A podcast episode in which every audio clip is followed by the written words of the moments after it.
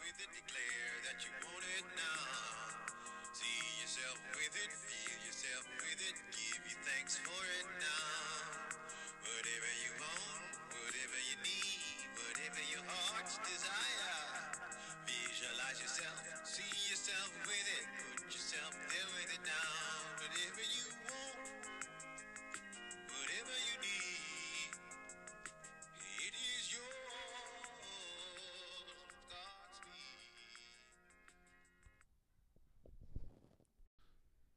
Welcome to the Infinite Weird Podcast. My name is Matthew Sherling, and I'm drinking some coffee right now, and I'm listening to the construction workers build a really tall apartment building next to me, which has been what has happened every day for a long time now. They're building and building and building and building. Hopefully, you can't hear it. If so, I apologize. Um, I do want to mention that I have recently published a, a book. Um, it's my fifth book, and you can find it on Amazon. it's less of a book, really, this time. It's a guided journal. Um, it's seven chapters, and I wrote an introduction for each chapter. Every chapter has has its own topic. The first one is shadow work. Um, some of the other ones are self conception, personal power, um, awareness, all these different topics, and every each of the seven chapters has three three big prompts for the for, for the reader slash participant to um, respond to in writing. So there's a bunch of empty spaces, blank lines for you to fill out. Um, it's eleven dollars. Go check it out. Um, I put it together because I, um, you know, uh, journaling is a big part of my life. I write in my journal every day. And, you know, sometimes it's not always like personal stuff. Like, um, it's all sorts of things, everything. I write about everything ideas, personal stuff, history, you know, mapping out anything that is on my mind at the time.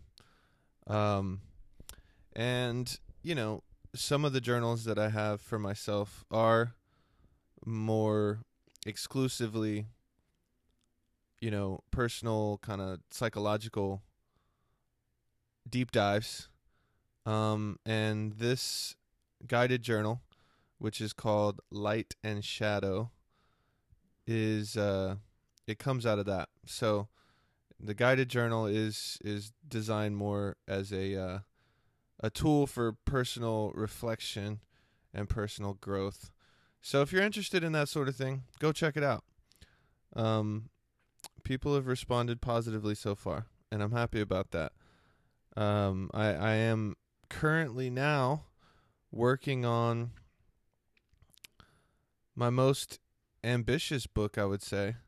You know, most of my previous books were poetry, but I and I still do write poetry and I still have a big manuscript of poems that I want to publish either this year or next year called Infinity Poems. Um but I've been spending more time writing prose and like essays and um you know non-poetry. So right now i am working on this project that is about religion and spirituality. And the project at this point is called um hatching the chrysalis. And i've for the last several months i have been doing deep research um, on religion and spirituality, which is something that I've been interested in and reading about and exploring in my own life for um, probably 17 years or something.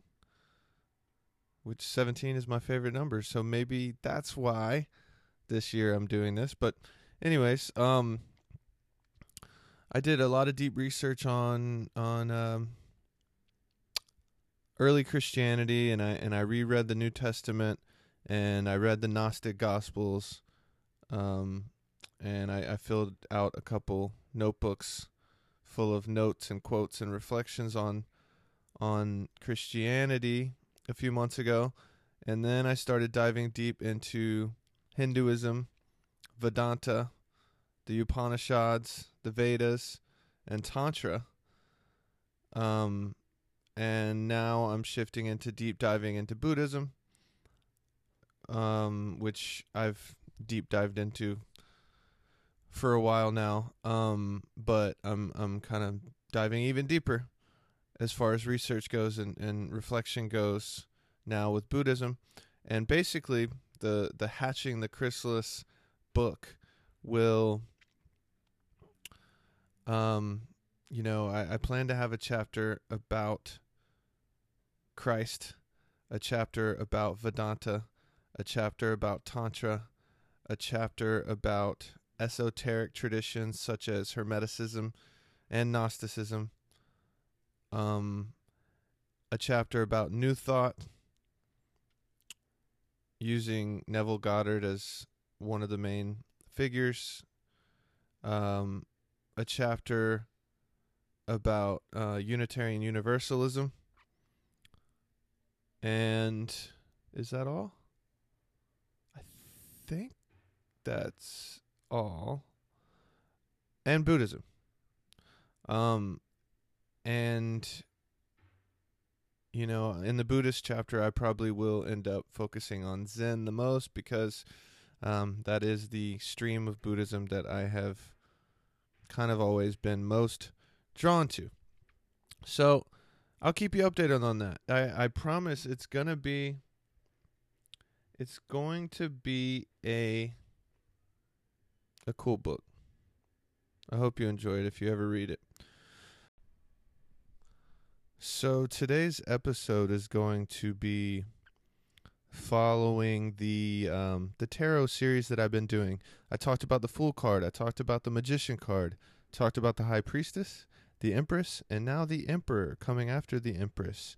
Um, it's a bit hard for me to talk about the Emperor for some reason. Um, it's the card that has had I've been the most resistant resistant to um, since I got into tarot out of the major cards um, because it it seems so potentially domineering and tyrannical and kind of like the um, the the most negative parts of the masculine archetype in a way.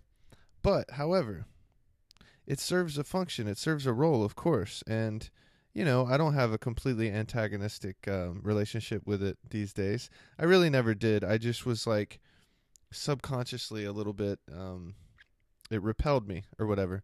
But I guess maybe the the best way I can talk about it here is that you know every card in the tarot has it's like um it has its it has the capacity to be seen and applied in a um in an empowering way. And it also has like basically the reverse side right?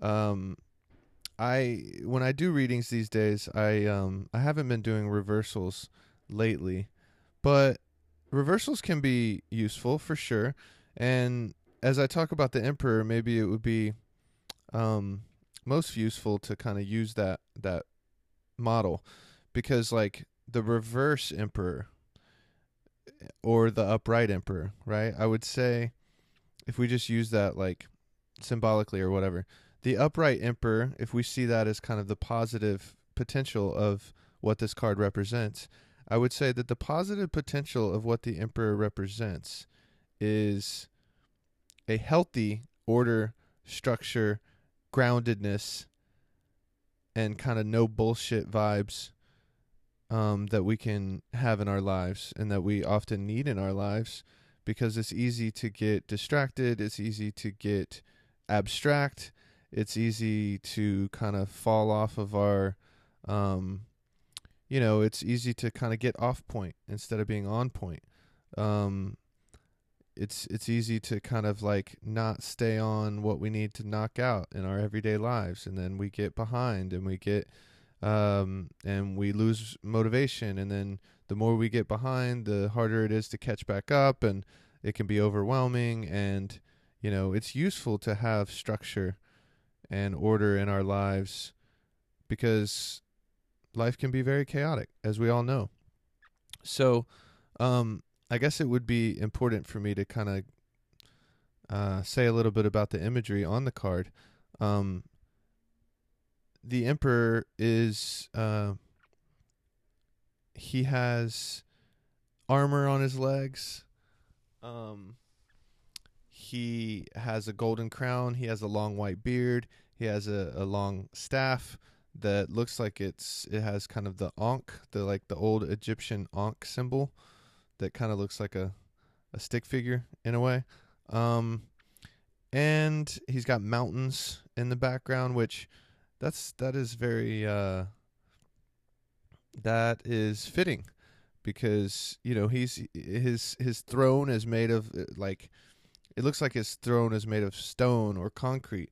Um, so a lot of like rigidness and and heaviness and stability. Those are words that come to mind when I look at this card. Um, and so all of those things can be good, you know. All of those things can be good. And then the flip side of that, the the kind of reversal side of this card is that um you know, we can if we're obsessed with controlling every aspect of our lives and then if we're if we're obsessed with controlling every every aspect of our lives then we can be very controlling over others as well which is usually not a good thing if ever. Um and so the reversal would be too much of an obsession with order and structure and control and dominance that can bleed into our relationships and um and then we're just an overwhelming presence to ourselves and others. Um and if we have if we're too obsessed with with structure and order and then we can be overly rigid and we can suck the life and creativity and playfulness out of our lives i would say that the emperor lacks play for sure. He doesn't really seem to have an ounce of playfulness in, within him, and that's sad to me.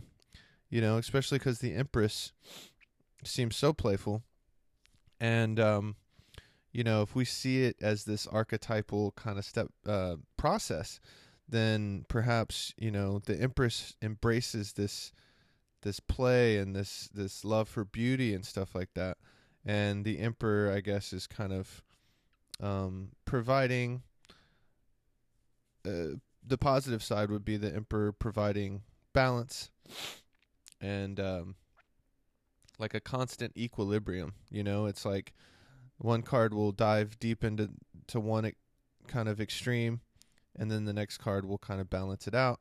So the emperor is is balancing the empress out, maybe you could say, by um, giving necessary structure. Um, but yeah, so so it has positive potential and negative potential, just like all the cards. So it kind of just depends on where each individual is in their journey and what's going on in their lives right now. You know, like at some points in my life, in your life, we need more of the emperor we need more of like, okay, we got to buckle down and just like take care of our shit. And then at other points in our lives, we need more of the Empress.